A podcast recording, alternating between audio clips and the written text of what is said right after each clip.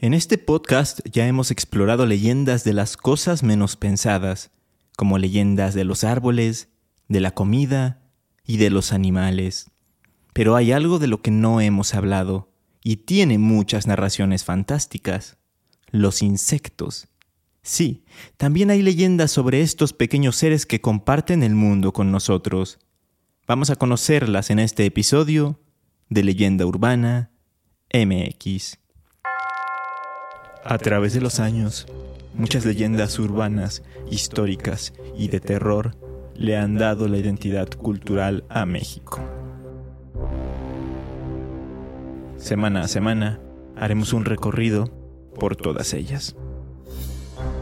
Esto es Leyenda Urbana MX con Ismael Méndez.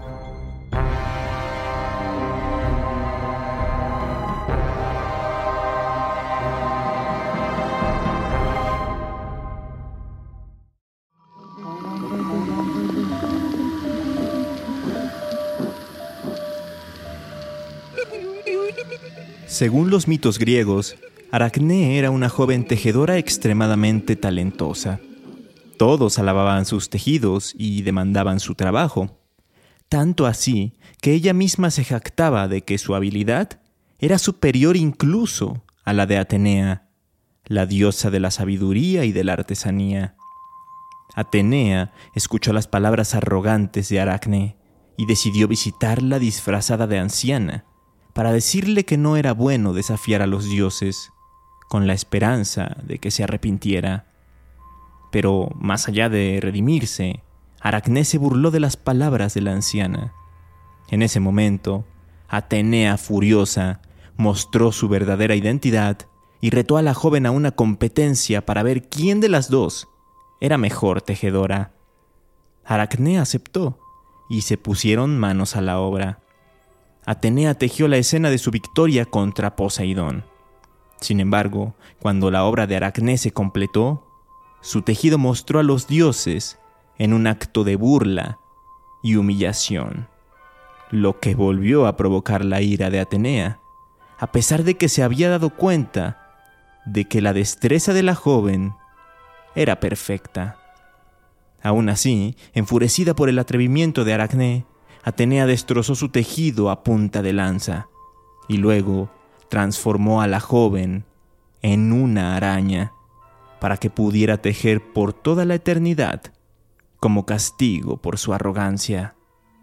Desde entonces se cree que todas las arañas son descendientes de Aracné y que siguen tejiendo telas maravillosas, pero nunca se atreven a desafiar a los dioses de nuevo.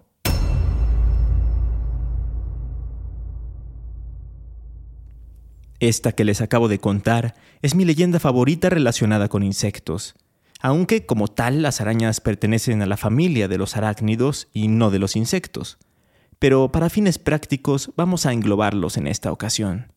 Así que biólogos y entomólogos, no se enojen, por favor, es solo una licencia creativa. Por otro lado, fuera de los mitos de otras culturas, como justamente la griega o la egipcia, en México también hay algunas narraciones interesantes que tienen como protagonistas a los bichos.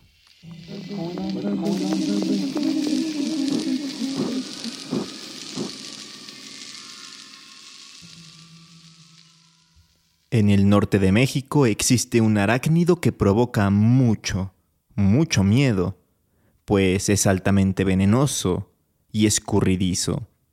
Me refiero al alacrán.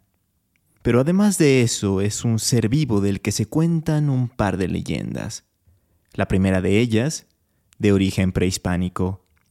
Miguel León Portilla, en su texto La leyenda del alacrán, nos dice que quienes se interesan por nuestro pasado prehispánico suelen preguntar si en el mundo náhuatl existían narraciones que pudieran asemejarse a las fábulas o apólogos de las culturas indoeuropeas.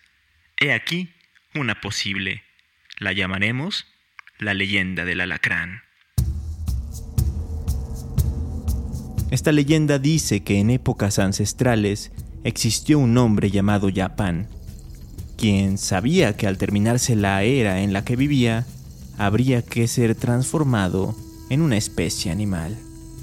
Entonces, para ganarse la benevolencia de los dioses, decidió apartarse de los suyos y hacer una penitencia que incluía la castidad. Esto sobre una peña llamada Tehuehuetel, que significa tambor de piedra. Los dioses, para tentarlo y probar sus intenciones y su fortaleza, lo pusieron a prueba y le enviaron a la diosa Xochiquetzal, quien se encargó de seducirlo. Él, al mirarla, no resistió la tentación, quebrantó sus votos y se entregó al pecado. Los dioses, al ver que había fallado, enviaron a Yautl, enemigo de Yapán, para que castigara al hombre. Este, sin vacilar, le cortó la cabeza de un solo tajo Yapán cayó de bruces con los brazos extendidos y, entonces, los dioses lo convirtieron en un alacrán negro que corrió avergonzado a esconderse debajo de la piedra sagrada que había profanado. Según se dice, en las creencias mexicas, cuando alguien era picado por un alacrán, se tenía que lanzar una especie de conjuro contra Yapán para alejarlo y poder aliviar al herido.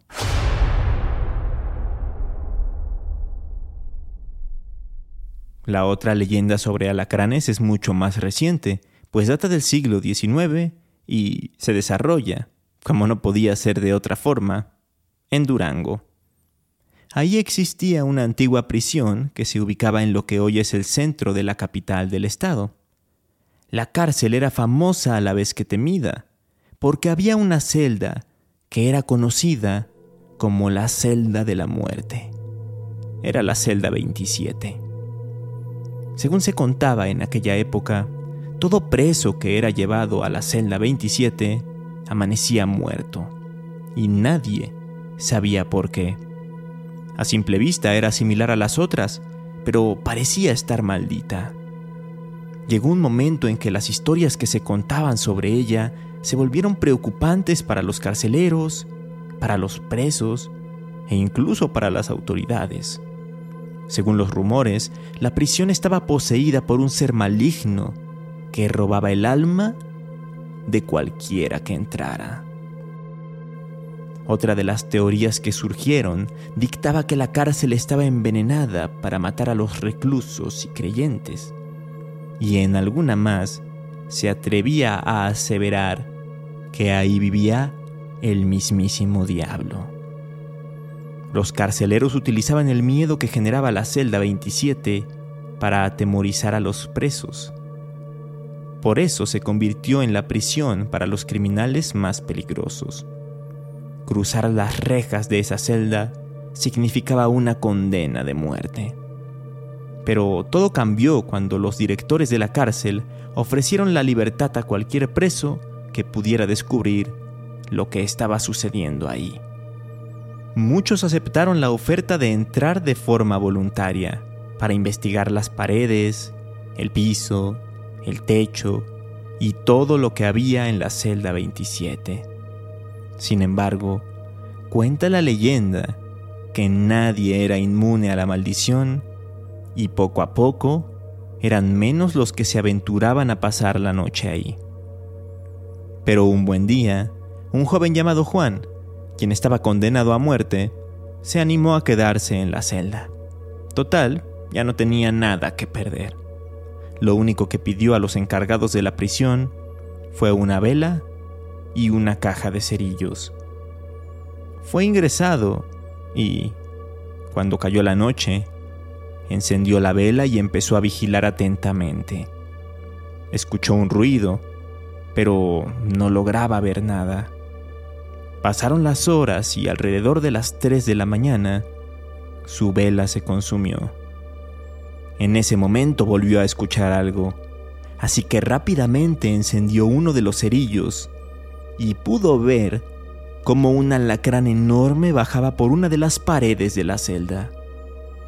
No le quitó la mirada de encima, a pesar de que estaba aterrorizado. Y, una vez que el arácnido llegó al piso, lo tapó con su sombrero. En la mañana, los guardias llegaron a la celda con toda la intención de llevarse el cadáver de Juan, pero se sorprendieron al ver que estaba vivo. Cuando entraron y levantaron el sombrero, vieron que había capturado a un gran y venenoso alacrán, el responsable de tantas y tantas muertes. De esta forma, Juan resolvió el misterio y le perdonaron la sentencia que tenía, por lo que pudo quedar en libertad y rehacer su vida. ¿Quién diría que un arácnido iba a ser el causante de un hecho tan enigmático que hasta fue catalogado como sobrenatural?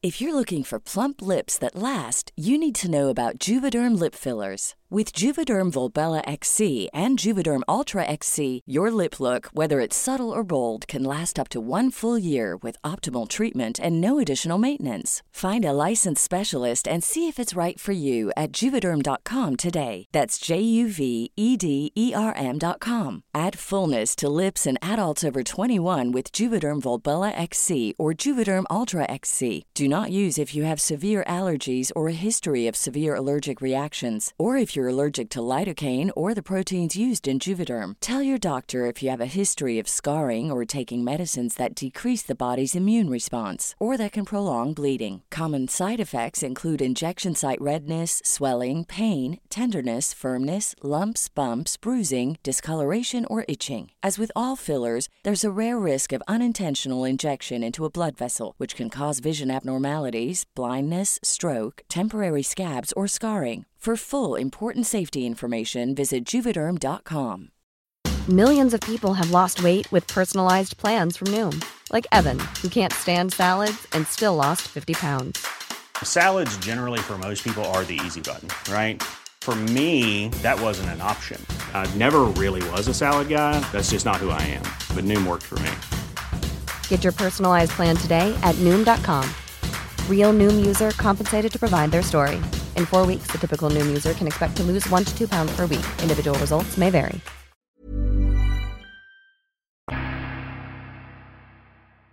En el lejano episodio de los animales que presagian muerte, les hablé brevemente sobre las mariposas negras, unos insectos a los que, por una u otra razón, se les ha asociado con lo fúnebre, con lo funesto. Y aprovechando que ya estamos hablando a profundidad sobre insectos, vamos a indagar un poco más en el tema. De entrada, es eso que ya he mencionado antes. En muchas comunidades mexicanas, se cree que la aparición de una de estas mariposas nocturnas es un mal augurio, que su presencia anuncia la muerte de alguien cercano en los próximos días u horas. Por tal motivo, mucha gente les tiene un miedo extremo. Pero esto no es lo único que se cuenta sobre ellas. Hay lugares en los que más bien se piensa que las mariposas nocturnas negras son almas de difuntos que no pueden dejar este mundo, tal como si se tratara de almas en pena, vagando en este plano terrenal, pero no en forma de fantasma, sino de insecto. Relacionado con esto, pero digamos que del lado opuesto, hay quienes aseguran que estas mariposas son espíritus de personas que han fallecido recientemente y que están tratando de comunicarse con sus seres queridos en la Tierra. Se cree que estas mariposas son una señal de que el difunto está en paz y de que están enviando un mensaje de amor y protección a sus seres queridos. De hecho, hay ciertas localidades en las que se les asocia con las festividades del Día de Muertos, que se celebran el 1 y el 2 de noviembre.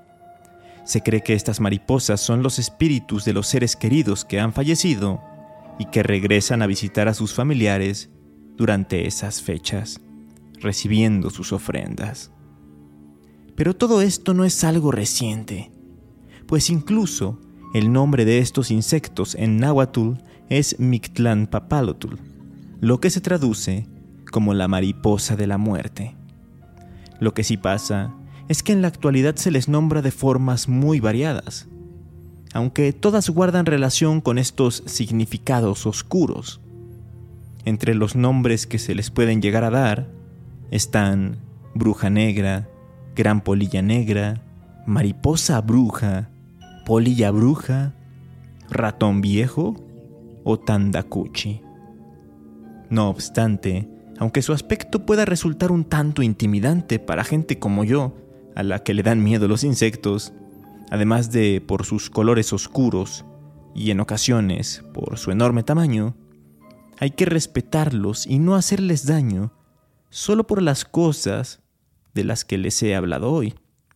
Porque como bien lo especifica la Secretaría del Medio Ambiente, la SEDEMA, aunque sean temidas por las leyendas y mitos en torno a ellas, son muy importantes polinizadoras, brindando con ello importantes servicios ecosistémicos. Son bioindicadoras de salud de los bosques y ecosistemas, por lo que la disminución en sus poblaciones puede decirnos que alguna planta, flor o fruto está teniendo alguna alteración o incluso su ausencia en el ecosistema. Pueden indicar deforestación y modificación en las fuentes de agua, así como el uso de pesticidas tóxicos. En este caso sí que las mariposas nocturnas estarían advirtiendo sobre la muerte, pero no sobre la muerte de algún ser humano en específico, sino de los ecosistemas. Quizá aquí no estaría de más aprender un poco de las culturas orientales, ya que en países como Japón, estos insectos son sinónimo de buena suerte.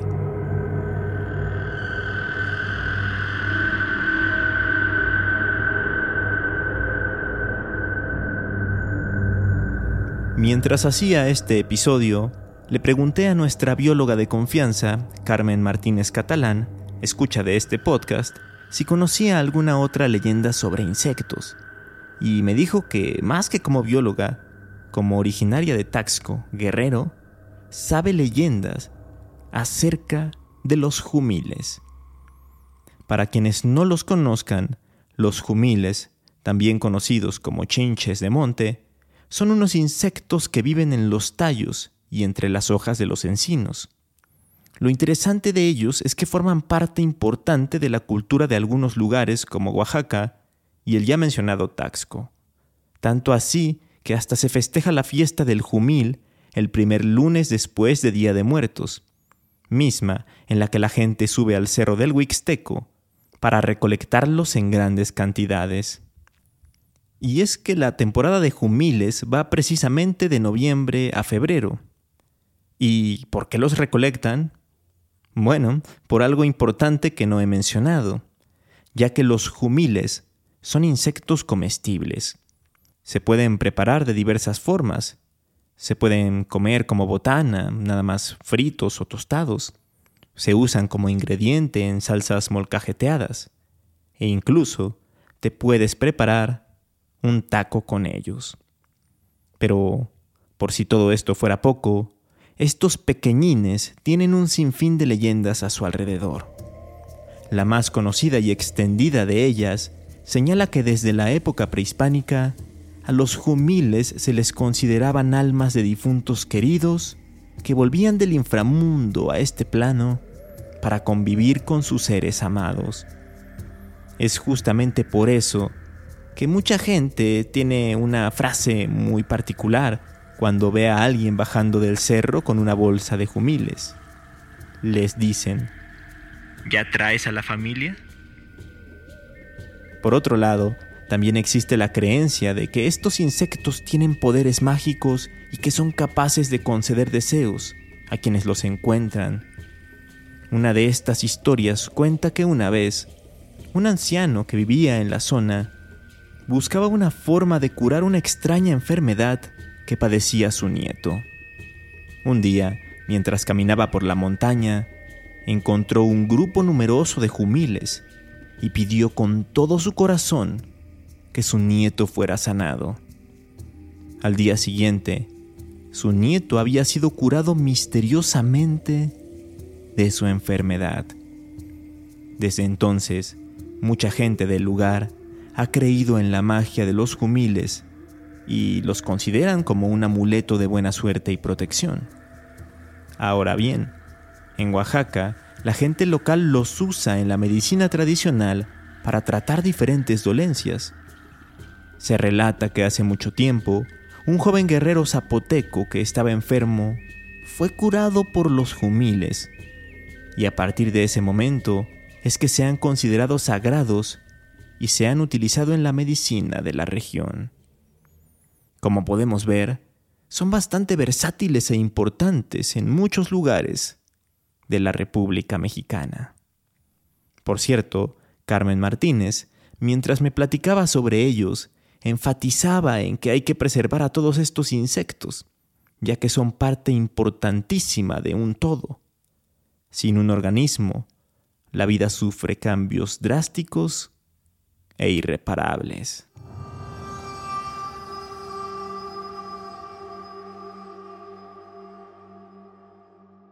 ¿Ustedes qué otras leyendas relacionadas con los insectos conocen? Háganmelo saber a través de redes sociales.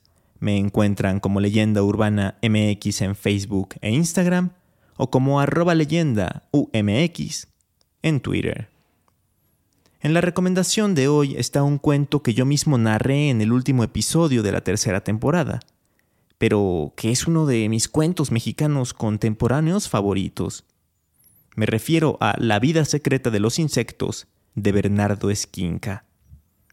Habla de un entomólogo forense, es decir, alguien que se dedica a estudiar a los insectos que invaden cadáveres, con el fin de obtener información sobre la muerte de la persona en cuestión. Él busca comunicarse con su esposa muerta en extrañas circunstancias para saber lo que le sucedió, pues ni con sus métodos de entomólogo lo había podido determinar. Es una genialidad. Vayan a leerlo o, en su defecto, escucharlo. Estoy seguro de que les va a impactar.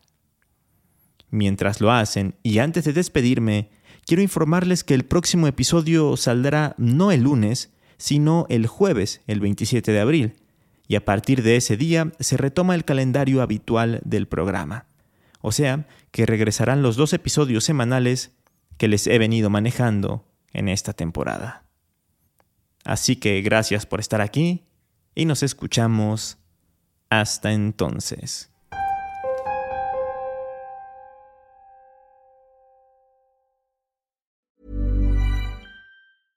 How would you like to look 5 years younger? In a clinical study, people that had volume added with Juvederm Voluma XC in the cheeks perceived themselves as looking 5 years younger at 6 months after treatment. Look younger, feel like you. Add volume for lift and contour in the cheeks with Juvederm Voluma XC. Reverse signs of aging by adding volume to smooth laugh lines with Juvederm Volure XC. For important safety information and to find a licensed specialist, visit juvederm.com. That's J U V E D E R M.com. Not for people with severe allergic reactions, allergies to lidocaine, or the proteins used in Juvederm. Common side effects include injection site redness, swelling, pain, tenderness, firmness, lumps, bumps, bruising, discoloration, or itching. There's a risk of unintentional injection into a blood vessel, which can cause vision abnormalities, blindness, stroke, temporary scabs, or scarring. Talk to a licensed specialist to find out if it's right for you.